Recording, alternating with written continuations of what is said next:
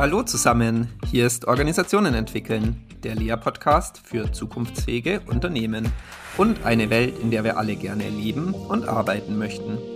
Ich bin Corbinian Wittmann und spreche heute wieder mit Christina Grubendorfer, Gründerin von Lea und Autorin.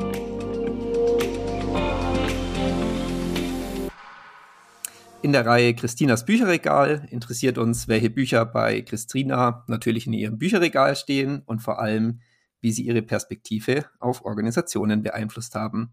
Und damit ein herzliches Hallo, liebe Christina. Ja, hallo, Corbinian. Ja, wir haben das letzte Mal gelernt, du hast zwei Bücherregale und wir gehen nicht ins Wohnzimmer, sondern wieder in dein Büro, äh, wo die ganzen Fachbücher stehen.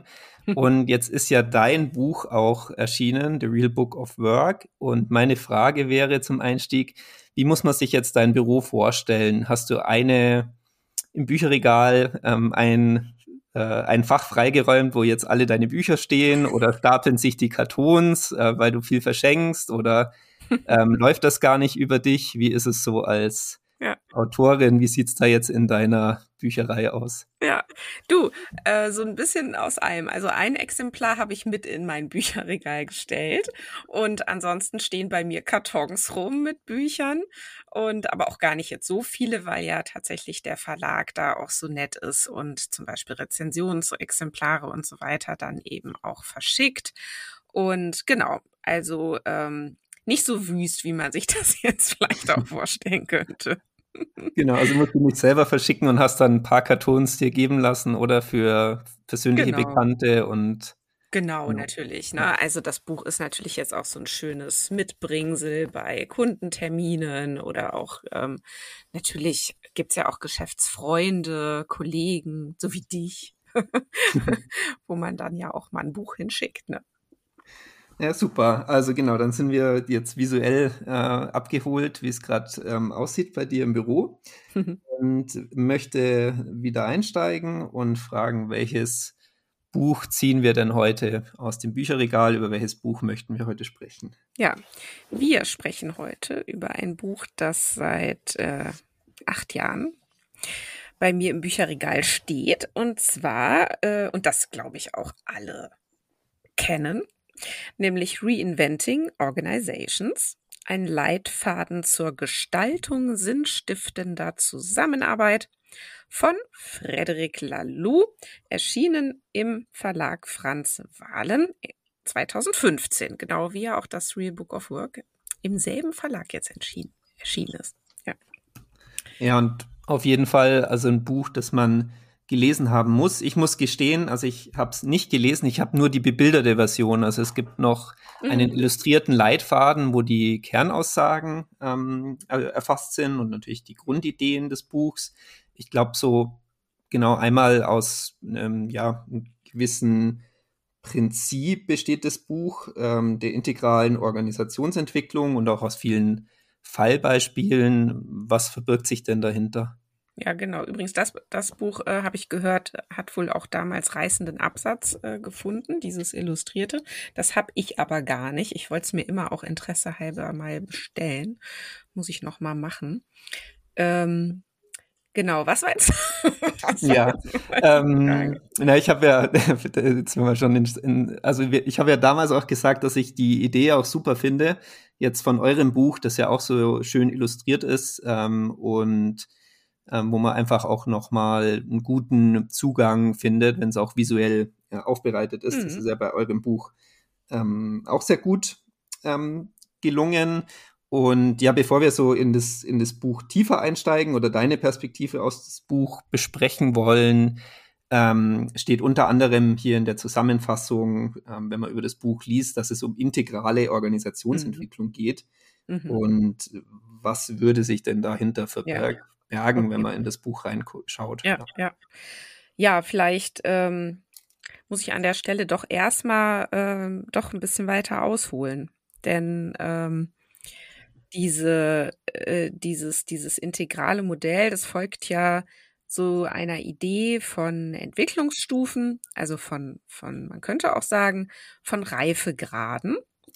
Und als höchste Entwicklungsstufe einer Organisation wurde das sogenannte integrale evolutionäre Paradigma hier in diesem Buch angepriesen. Mittlerweile auch bekannt als Teal Organization, ne, weil das ja immer noch mit so Farbcodes ähm, einherging. Also Teal heißt äh, Türkis. Und das äh, ist eine Stufe, die auch, äh, da kann man auch das gute alte, äh, diese gute alte Bedürfnispyramide von Maslow mal rausziehen und diese Stufe korrespondiert mit dieser Stufe der Selbstverwirklichung auf dieser, auf dieser Bedürfnispyramide. Ähm, so. Und da, ähm, genau, da sind wir natürlich auch schon irgendwie so voll im Kern, denn Lalou wollte ja äh, mit seinem Buch wirklich ein neues ein neues Modell, man könnte auch sagen, nicht weniger als ein neues Zeitalter des Organisierens einläuten. Und natürlich auch so mit dem Hinweis, die Zeit ist mehr als reif. Und ich finde, das, das war sie auch. Ne? Ähm, genau, aber vielleicht erstmal erstmal so weit. Genau, also erstmal ja. bis hierhin. Ich glaube, äh, falls man jetzt das Buch nicht kennt, genau muss man äh, wissen, dass Lalou das in verschiedene Stufen ähm, einteilt, denen er auch äh, Farbcodes gibt, die logisch aufeinander folgen, ähm, wenn ich das richtig verstanden habe, und für ihn so eine evolutionäre Reife ähm, darstellen. Mhm. Und es wäre, glaube ich, ganz am Anfang ist der Stamm, oder? Mhm, genau. Und, und dann würden so verschiedene Organisationsformen, die müssen wir jetzt nicht einzeln besprechen, die jeweils mit Farben kodiert sind, ähm, sich evolutionär weiterentwickeln nach der, der Art und Weise, wie sie organisiert sind. Also nächstes Beispiel wäre irgendwie eine Struktur von der Mafia, wo oben einer sagt, wie es wie es passiert und sich alles danach ausrichtet. Und so gibt es mhm. eben viele verschiedene Stufen und Modelle. Das genau wollte ich an der Stelle einfach nochmal ja. sozusagen mhm. für die Hörer zusammenfassen.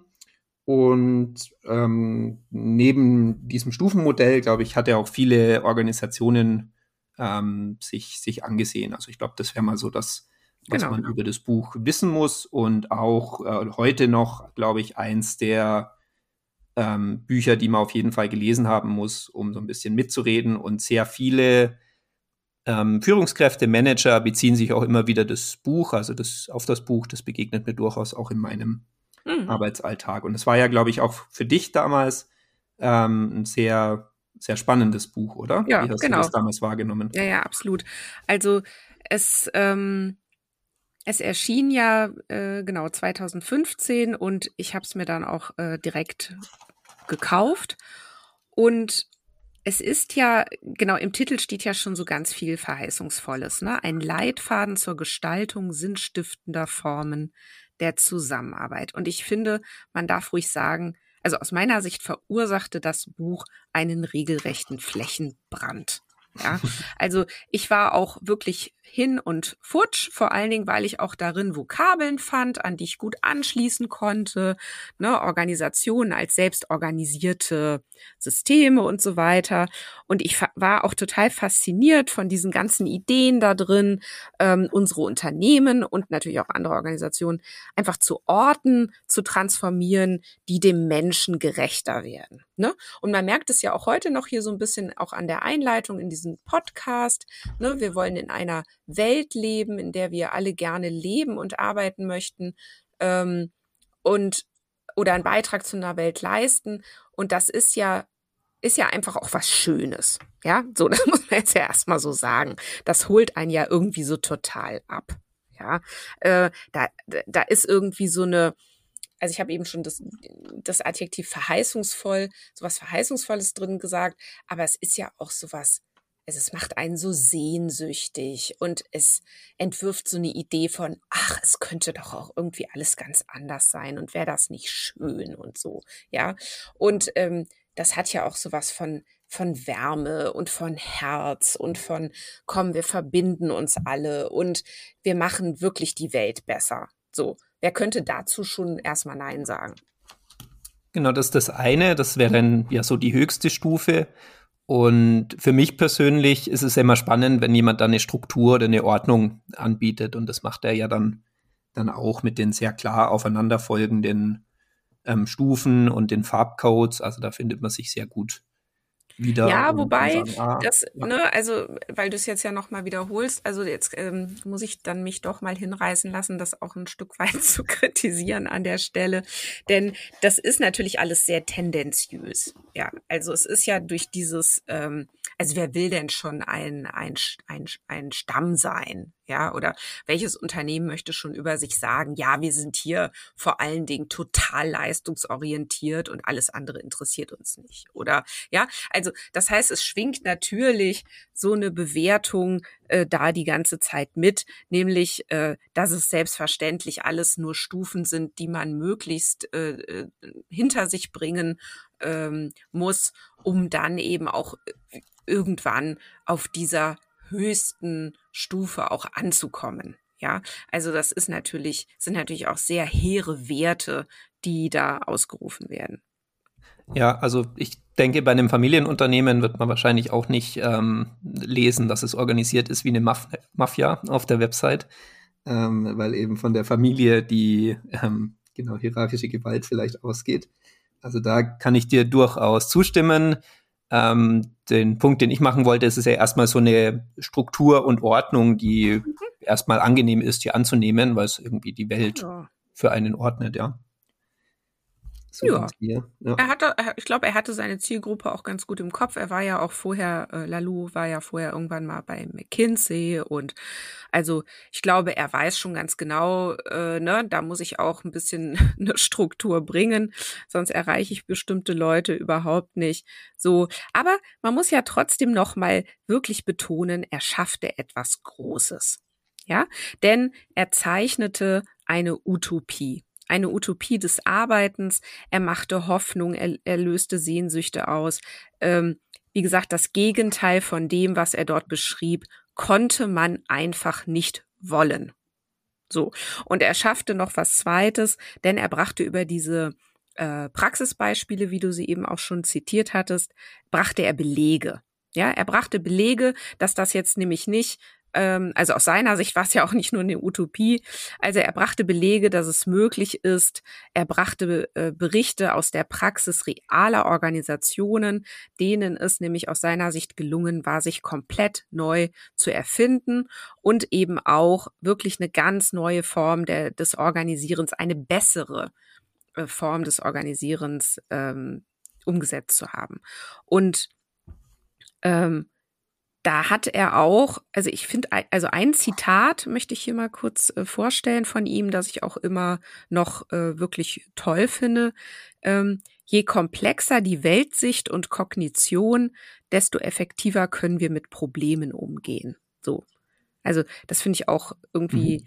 ähm, sehr ansprechend. Also zu sagen, hey, ähm, wir können uns hier irgendwie nicht äh, zurücklehnen und uns ausruhen, wir müssen irgendwie sehen, es ist alles komplex und dann bekommen wir automatisch auch noch mal einen anderen Blick auf Organisationen. So, aber er hatte eine Hypothese dabei und da kommen wir dann eben doch wieder in der in der in der realen Welt an sozusagen, nämlich die Effektivität der Mitarbeiter nimmt zu, je höher sie sich im Entwicklungsspektrum entwickelt haben. Das war ja eigentlich so seine Haupt, also ich sag mal, das war so der Business Case für das Ganze.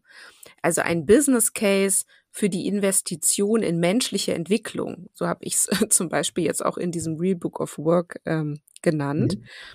Und sein, sein Versprechen, also Mitarbeitende und natürlich vor allen Dingen auch Führungskräfte, die aus einer integralen, evolutionären Perspektive handelten, die seien am erfolgreichsten. Und wenn alle Menschen so wären, dann würden Arbeit, dann würde die Wirtschaft, dann würde eigentlich unsere ganze Welt besser funktionieren. So. Und das finde ich ist nicht verwunderlich, dass das so viele Leute erstmal total umgeworfen hat und gesagt hat, toll, da will ich mitmachen, da will ich dabei sein, wir schwingen uns jetzt gemeinsam zu höherem auf. Ja, da möchte ich gern anschließen und meine Perspektive ist ja dann immer so, was bringt's mir jetzt für die Praxis? Also ist jetzt dann mein Ziel eben tatsächlich das Unternehmen auf die höchste Stufe ähm, zu entwickeln und mhm. diesem Versprechen gerecht zu werden. Ähm, genau, wie, wie würdest du da drauf schauen? Ist das hilfreich für eure Beraterpraxis? Wie ja, hat das Einfluss gefunden? Ähm, ja, es eine, hört sich nach einer einfachen Frage an, die kann ich jetzt aber so ähm, gar nicht so schnell beantworten. Denn mh, mm, dafür müssen wir uns, glaube ich, noch mal genauer anschauen, was hat er da eigentlich gemacht, der, der Lalou, ja? Denn ähm, er hat ja vor allen Dingen sehr stark kritisiert, dass in unserer Arbeitswelt ähm, Egoismen und rationaler Verstand überbetont werden. Und dass emotionale und spirituelle Aspekte ähm, ausgeblendet werden oder negiert werden. So. Und eine seiner Hauptbestrebungen war ja, ähm, man muss oder man muss das Persönliche wieder zurückholen oder man muss es mit reinholen in das Berufliche. Denn wenn Persönliches von Beruflichem getrennt sei äh, in der Arbeit, dann sei das für die Menschen in der integralen Stufe, also die, die, die, die jetzt diese Reife schon erreicht haben, für die wäre das nicht auszuhalten und total schmerzhaft. So. Und deshalb gingen solche sehr reifen, reife Individuen, die gingen deshalb häufig in die Selbstständigkeit und die würden den Organisationen also als Potenzial verloren gehen. So, ne? Und im Hintergrund mhm. müssen wir jetzt ja immer, du hast ja gefragt, was habe ich da davon und so weiter. Also im Hinterkopf müssen wir jetzt immer seine Hypothese haben, ähm, je reifer die Individuen, ähm, umso erfolgreicher das Unternehmen. So. Und ähm, deswegen äh, wäre es eben auch so, dass sich Menschen, die jetzt in der integralen Perspektive äh, sich wohlfühlen, sich eben auch nur von Organisationen angezogen fühlen, die selbst so eine klare und so eine noble Sinnausrichtung haben. Und deswegen, und hier sind wir ja direkt beim nächsten Credo, was ja auch sehr stark aus, auf Lalou zurückgeht, deshalb müsse Sinn zum Leitprinzip ähm, der Entscheidungsfindung in Organisationen werden. Das heißt, Organisationen sollten zu Orten werden, welche äh, die Menschen dabei unterstützen, bei der Arbeit vollkommen sie selbst zu sein. Ja, also Organisationen müssten deshalb ähm, Mitarbeiter dabei unterstützen, ihr vollständiges Selbst in die Arbeit einbringen zu können, statt zum Beispiel nur ihr berufliches Selbst. Und ich weiß nicht, ob du dich erinnerst, aber das war auch genau die Zeit, wo dann Mindfulness-Praktiken, äh, Meditation, Yoga, das alles wurde plötzlich salonfähig in der Arbeitswelt. Oder vielleicht auch schon vorher ein bisschen, aber da nochmal ganz dolle. Und auch nochmal andere Persönlichkeitsentwicklungsangebote, Reifungsangebote ähm, bekamen auch nochmal Aufwind. Ja, das heißt, was Lalou wirklich geschafft hatte, war, er hat einen Business Case hier beschrieben, äh, für die Investition in menschliche Reife und Sinnfindung. So. Mhm. Und das müssen wir uns echt nochmal klar machen, ne? was das alles ausgelöst hat und welche ähm, Artefakte man dann plötzlich in Organisationen fand. Aber jetzt mal Frage an dich. Ähm, kannst du dich an die Zeit auch erinnern? Ähm, und äh, genau, was, was ist dir vielleicht auch begegnet in Organisationen? Ähm, oder was hast du auch gehört, vielleicht schon von anderen Organisationen, was die dann alles so gemacht haben, um diese Trennung zwischen äh, persönlichem und beruflichem auch aufzulösen? Also erstmal sehr spannend, dieses Business Case für Sinn, weil das hatte ich jetzt so noch nicht ähm, auf dem Schirm, dass ja diesen Stufen dann zugrunde liegt. Und zu deiner Frage, was kann man so beobachten oder was sieht man, finde ich vor allem spannend, so dieses Thema Achtsamkeit, das bei vielen Unternehmen ähm, ja, Einzug findet. Ich glaube, SAP ist da unter anderem auch Vorreiter, die haben das sehr mhm. intensiv ähm, implementiert, eben die Leute dazu zu ermuntern, sich in Achtsamkeit zu üben. Ähm, mein ehemaliger Chef, wo ich mal bei Accenture ein Praktikum gemacht habe, der ist mittlerweile bei der Allianz und der hat dort jetzt auch so eine Mindfulness-Initiative ähm, gestartet und die machen das, glaube ich, auch mit relativ großen, genau, mit großen äh, Aufwand und ermutigen die Leute eben, sich im stressigen Arbeitsalltag auch mit Achtsamkeit zu beschäftigen. Und das mhm. ist ja was, was ja. man vor einigen Jahren so in der Form ähm, noch nicht gehört oder gelesen oder gesehen hat.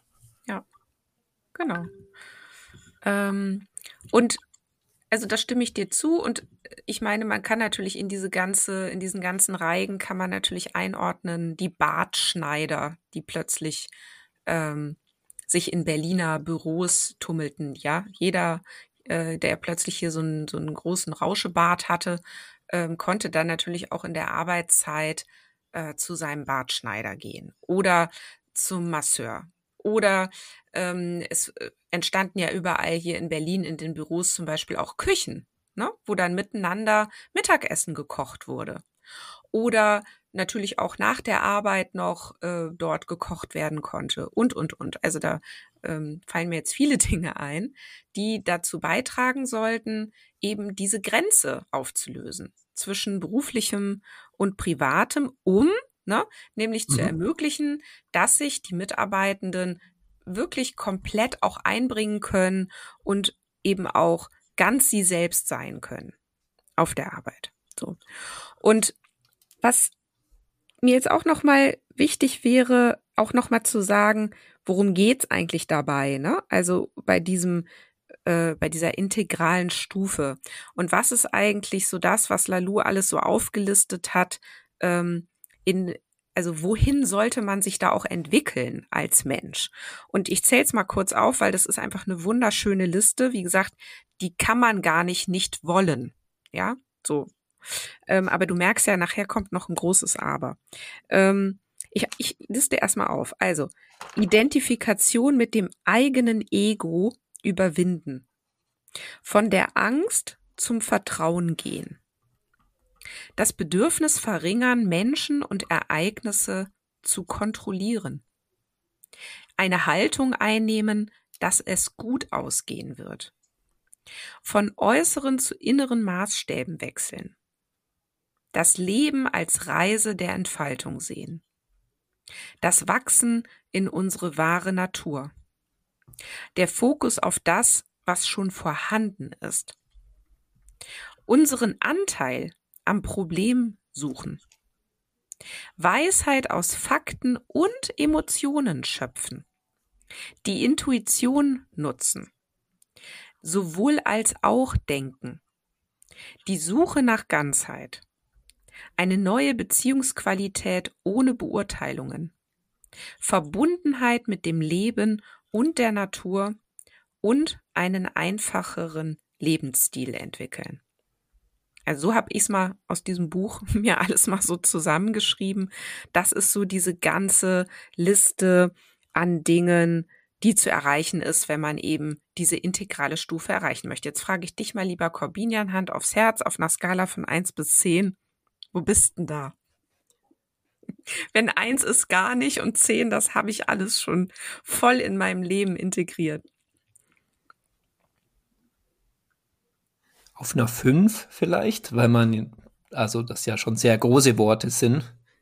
Mhm. Und ich habe jetzt erstmal für mich überlegt, will ich da überhaupt hin? Also gerade beim Thema ähm, ja, Weisheit aus Emotionen schöpfen, glaube ich, muss man auch ein bisschen vorsichtig sein.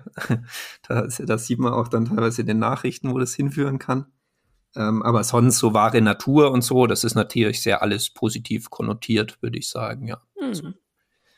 Ja. Ähm, also mich hat das damals durchaus sehr berührt, weiß ich noch. Und tut's jetzt irgendwie auch noch, merke ich. Ja, also es sind schon Dinge, ich würde sagen, da bin ich schon viele, viele Jahre in meinem Leben. Ich bin tatsächlich unterwegs da so hin. Ähm, oder würde sogar behaupten, dass vieles ich wirklich ganz gut beherzigt bekomme, so an guten Tagen in meinem Leben. Und dann gibt's natürlich immer noch die Mitternächte der Seele. Ähm, aber lass uns doch mal wieder auf die Arbeitswelt schauen und lass uns doch mal wieder auf Organisationen schauen und lass uns doch ein bisschen Licht in diesen Dschungel bringen. Denn die Frage muss doch sein an der Stelle, sind Unternehmen mit reifen Menschen wirklich erfolgreicher? Was sagst denn du dazu? Ja, ich würde jetzt sagen, an, an welcher Stelle und in welchem Umfang und welches Unternehmen, da würde ich jetzt ganz viele Unterscheidungen einführen wollen und hätte, glaube ich, Probleme mit so einer pauschalen Aussage. Das sind Organisationen dann doch zu unterschiedlich, auch wenn sie sich in vielen Dingen ähneln. Hm. Ja. Oh. Ich würde da gern auch noch anders drauf schauen, denn die Frage ist ja auch hier mal wieder, wie stellte sich denn Lalou offensichtlich die Funktionsweise einer Organisation vor? Denn Ne, so Missstände in Unternehmen, wie jetzt zum Beispiel bürokratische Regeln, endlose Meetings, lähmende Analysen, das Horten von Informationen, das Silo-Denken. Also all das kritisiert er in seinem Buch und führt es zurück auf ängstliche Egos. Also ängstliche Egos in den Unternehmen. So, die auf den Managementposten sitzen und so weiter. Und auch hier nochmal wurde ja die berühmte hierarchische Pyramide nochmal zum Ausdruck unreifer Entwicklungszustände von Menschen. Ne? Das heißt, mhm. er sagt, es gibt diese ganzen Pyramiden, diese ganzen Hierarchien in, nur in Organisationen, in denen unreife Menschen arbeiten. Und ich finde, dahinter steckt eine sehr interessante Idee eben, wie Organisationen überhaupt funktionieren. Denn er macht ja den Reifegrad eines Menschen verantwortlich hier für Erfolg und Misserfolg. So. Und dabei finde ich, berücksichtigt er nicht, dass es keine lineare Ursache-Wirkungsbeziehung gibt zwischen der Reife von Mitarbeitern und der Reife eines Unternehmens. Es kann sie gar nicht geben, denn es ist ja durchaus denkbar, dass eine Organisation wesentlich unreifer ist, als ihre Mitglieder es individuell sind. Ich möchte auch hier nochmal auf eins meiner weiteren Lieblingsbücher in meinem Regal verweisen. Vielleicht besprechen wir das auch irgendwann nochmal. Das ist aber auch schon wieder dann von Fritz Simon, nämlich Gemeinsam sind wir blöd. Ja, ich weiß nicht, ob du es kennst. Aber dieses mhm. gemeinsam sind wir blöd bringt ja genau diesen Gedanken wunderbar auf den Punkt, nämlich, ähm, dass Leute, dass total viele schlaue Leute ganz viele dumme Sachen miteinander machen können. Ne? Obwohl sie eigentlich ja total schlau sind. So. Und wie oft wissen mit Mitarbeitende nämlich sehr genau, zum Beispiel, welche Probleme ein Unternehmen hat und wie diese auch zu lösen wären, aber werden überhaupt nicht gehört ja, oder werden sogar, wenn sie ihre Vorschläge einbringen, dafür heftig kritisiert. Und umgekehrt gibt es natürlich auch Unternehmen, die sehr gut oder man könnte auch sagen intelligent wirtschaften, ohne dass man sich diesen Erfolg jetzt über den durchschnittlichen IQ der Belegschaft erklären könnte. So. Und das heißt, es ist eigentlich schon ein Wunder, ähm, wie viele Unternehmen wahnsinnig erfolgreich sind, obwohl sie doch unter Umständen mit völlig unregulierten oder im Lalou-Sinne unreifen Menschen zusammenarbeiten müssen. Und ähm, ne, also in Summe würde ich sagen, ist es einfach auch schwierig, sich Unternehmen durch die Individuen zu erklären, die für sie arbeiten. Macht er das nur über die Individuen oder ist es eben auch die Struktur oder ist das direkt gekoppelt für ihn, dass die Struktur sozusagen immer das genau dann ausdrückt, wie, wie reif die Individuen sind, weil mhm. reifere Individuen dann über eine andere Struktur entscheiden würden und sich selbst geben genau. würden.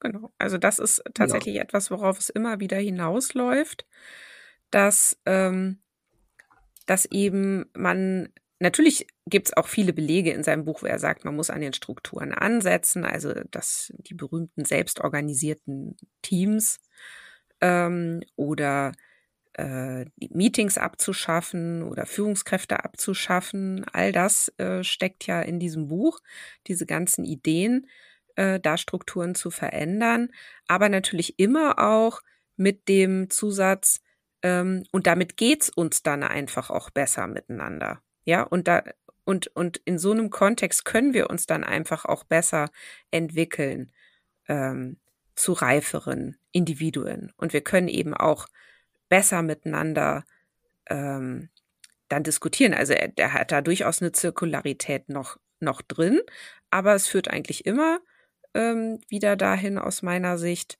da äh, auf das Individuum zu schauen und zu sagen, naja, du, du, du, ähm, solange du dein Ego hier so nach vorne stellst, ähm, können wir natürlich hier auch nicht gut miteinander arbeiten. Hm? Und so. jetzt ja. genau nach all den Jahren, ähm, wie, wie blickst du da heute auf das Buch? Ja, genau so. Also das ist das Zweite, was ich jetzt gesagt habe, ist ja eigentlich eher was, was mir jetzt so klar wurde. Also das ist, ähm, das ist jetzt nichts, was mir 2015, was mich da direkt angesprungen hätte, ne? Sondern wie gesagt, da war ich eigentlich auch erstmal so total in diesem Flow, so, oh ja, hey, cool, und lass uns mal hingucken und coole Fallbeispiele.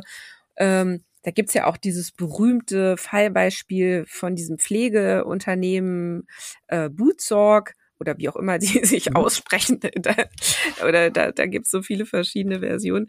Ähm, und wenn man das so durchblättert, ne, da hat man das ja alles drin dann. Ich habe es hier auch gerade liegen. Also so die Kapitel heißen dann zum Beispiel Selbstführung, ähm, hier äh, selbstführende Teams, unglaubliche Ergebnisse, kein Vorgesetzter, ähm, kein mittleres Management, stark reduzierte Unterstützungsfunktionen, Arbeiter werden zu Führenden, kein Vorstand, wenig Besprechungen, Koordination und Wissensaustausch zwischen den Teams, Vertrauen versus Kontrolle, die Energie des Vertrauens und so weiter und so weiter. Ja, also und, ähm, das ja. ist so. Ach so und dann natürlich noch Skalierung für Zehntausende Mitarbeiter. Also wer jetzt noch dachte, das geht nur in ganz kleine Organisationen,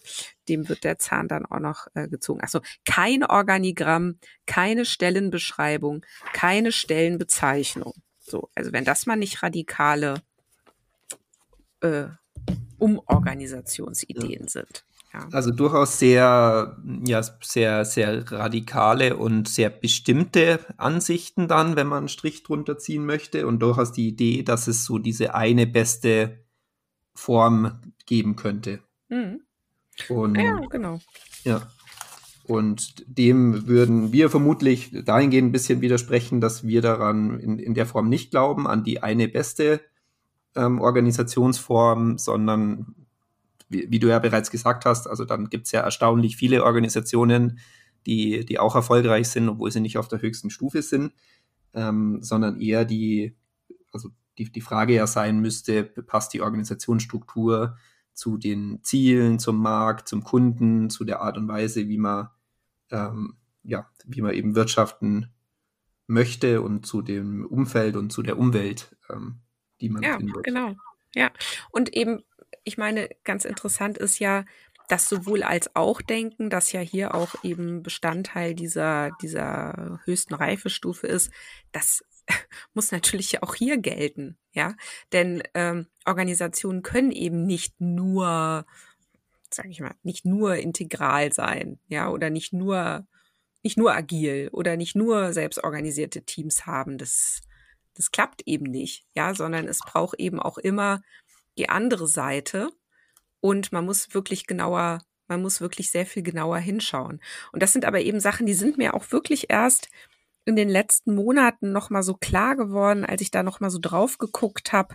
Ähm, also diese diese ganzen Ideen, die sich in unserer Arbeitswelt eben ausgebreitet haben in den letzten Jahren und die ja auch wirklich zu ganz viel ich sage erstmal Enthusiasmus, Aktionismus dann aber auch geführt haben und die aber auch wirklich Menschen in die Verzweiflung gebracht haben, weil sie immer wieder versucht haben, ihre Organisation umzubauen, umzuorganisieren und es eben auf Teamebene durchaus große Erfolge gab. Ja, also, aber in dem Moment, wo man eben auf die ganze Organisation geschaut hat, es wahnsinnig schwer war und die Leute frustriert waren und wie oft, also gerade jetzt, ich habe jetzt kürzlich noch wieder mit einer Kollegin gesprochen, die ist Projektleiterin in einem Unternehmen für so ein New Work Projekt. Die ist fix und fertig. Ja, die kann einfach nicht mehr. Die hat auch keinen Bock mehr, weil das alles irgendwie nicht so klappt und weil es irgendwie auch nur so ein Schauseitenprojekt ist und so. Aber, mhm. also, aber äh, meine, ich sag mal, mein großes Aha-Erlebnis war wirklich so, weißt du, guck dir was 2015 an, warte acht Jahre, guck's dir nochmal an, guck nochmal, was ist seitdem in der Arbeitswelt passiert und woher, woher kamen eigentlich diese ganzen Ideen, ne, zum, zum ganzen Menschen in der Arbeit, zu selbstorganisierten Teams. Und da wird man halt in diesem Buch hier von Lalou ja sowas von fündig. Und deswegen bin ich da so, also es ist fast schon so ein bisschen so eine, ja, eine ekelhafte Faszination, die von diesem Buch ausgeht. so möchte ich es jetzt mal. Ja, spannend. Ja, ähm, ich also, würde mal versuchen, ein bisschen äh, abzurunden, die Folge und zu ja. sagen, genau, wir hatten heute besprochen den Frederic Laloux mit Reinventing Organization und äh, der Untertitel, ähm, genau, zeigt schon den, den Anspruch auch, also ein, ein Leitfaden zur Gestaltung sinnstiftender Formen der Zusammenarbeit. Ähm, wir haben kurz besprochen, dass eben um ein Modell ähm, geht, das sehr klar auch eben die Richtung vorgibt, also sehr bestimmt auch aus unserer Sicht ein, ein Bestzustand ähm, ja, definiert. Es gibt durchaus viele Ball Fallbeispiele, da man auch, kann man auch viel rausziehen. Es ist auch unbedingt dahingehend ein Lesetipp, dass man äh, mitreden kann und mal schauen kann, was da alles ähm, drinsteckt. Und ich hätte dich so verstanden, dass du durchaus resoniert hast mit viel am Anfang und in den letzten Jahren aber immer mehr diese Perspektive auf, wie Organisationen wirklich funktionieren, ähm, hilfreich ist und da dann durchaus das ein oder andere so ein bisschen in einem anderen Licht nochmal erscheint. Könntest du das so?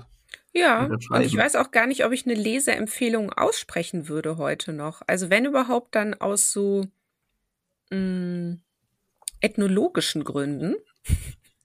Dafür fände ich es gut, es zu lesen, aber ansonsten braucht man es eigentlich gar nicht zu lesen, jetzt mehr, weil wir sind jetzt weiter. Wir wissen jetzt, dass das so eben nicht funktioniert und ich weiß, dass das jetzt bei vielen, die das jetzt hören, wahrscheinlich wirklich ähm, eine Verärgerung auslöst, was ich sage. Denn ich habe ja auch gelernt, dass das für viele Kollegen, Kolleginnen wirklich so eine Art Bibel geworden ist. Ja, eine heilige Bibel, die, ähm, die man nicht kritisieren darf. Und deswegen, äh, ja, bewegen wir uns hier ja natürlich ganz schön auf Glatteis, lieber Corbinian. ja, mal sehen, genau. Also wer es nicht komplett äh, lesen möchte, der kann sich wie, wie ich auch den illustrierten Leitfaden ähm, holen, wo das die Kernaussagen des Buches ein bisschen gekürzt sind und mit Illustrationen auch versehen. Ähm, genau, also mir begegnet es durchaus immer wieder, dass es eben auch Führungskräfte, in meinem Kontext eben auch Institutsleiter, gelesen haben, sich darauf beziehen. Das heißt, wenn man beratend unterwegs ist, sollte man auf jeden Fall die Grundzüge ähm, kennen und vielleicht auch darüber hinaus ein bisschen Theorie ähm, haben, um dann einzuordnen, an welcher Stelle vielleicht hilfreich ist, sich darauf zu beziehen und an welcher Stelle das ein oder andere auch ein bisschen ähm, sehr radikal vielleicht ist oder mit Vorsicht zu genießen. Also Christina, vielen Dank. Du hast ja ein bisschen ähm, genau beide Seiten gezeigt, die am Anfang die Faszination dafür und aber auch was so die letzten ähm, Jahre dann auch mit passiert ist oder ich würde ergänzen, immer noch passiert. Also in vielen mhm. Branchen kommt es ja auch so zeitverzögert an. Und was, was in manchen Branchen eben dann genau vor fünf Jahren gemacht wurde, finde ich, ist dann gerade ein neues Projekt wieder in, in der nächsten Branche, auch mhm. wenn das Buch schon 2015 rausgekommen ist. Ähm, genau, glaube ich, nach wie vor dahingehend aktuell, dass man solche Projekte ja dann immer wieder noch, noch findet und sie sich teilweise sogar ja auf dieses Buch vielleicht berufen. Ähm, ja, also soweit. Äh, vielen Dank. Ich fand es eine, wirklich eine sehr spannende Folge äh, für mich, weil ich habe mich richtig darauf gefreut, mhm. ähm, auf, auf das Buch und auf, auf deinen Blick äh, auf das Buch von Lalou, Reinventing Organization. Das war die Reihe äh, im LEA-Podcast Christinas Bücherregal. Vielen Dank fürs Zuhören. Bis zum nächsten Mal. Auf Wiederhören.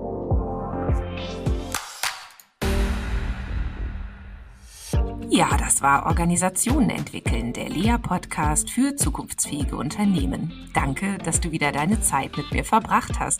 Gefällt dir mein Podcast? dann würde ich mich riesig freuen, wenn du den Podcast in deinem Netzwerk weiterempfiehlst. Und falls du über Apple Podcast oder Spotify hörst, dann gib uns doch auch gleich fünf Sterne. Das hilft uns enorm dabei, weitere Menschen zu erreichen, denen es auch ein Anliegen ist, eine Welt zu schaffen, in der wir alle gerne leben und arbeiten möchten. Tschüss, bis zum nächsten Mal.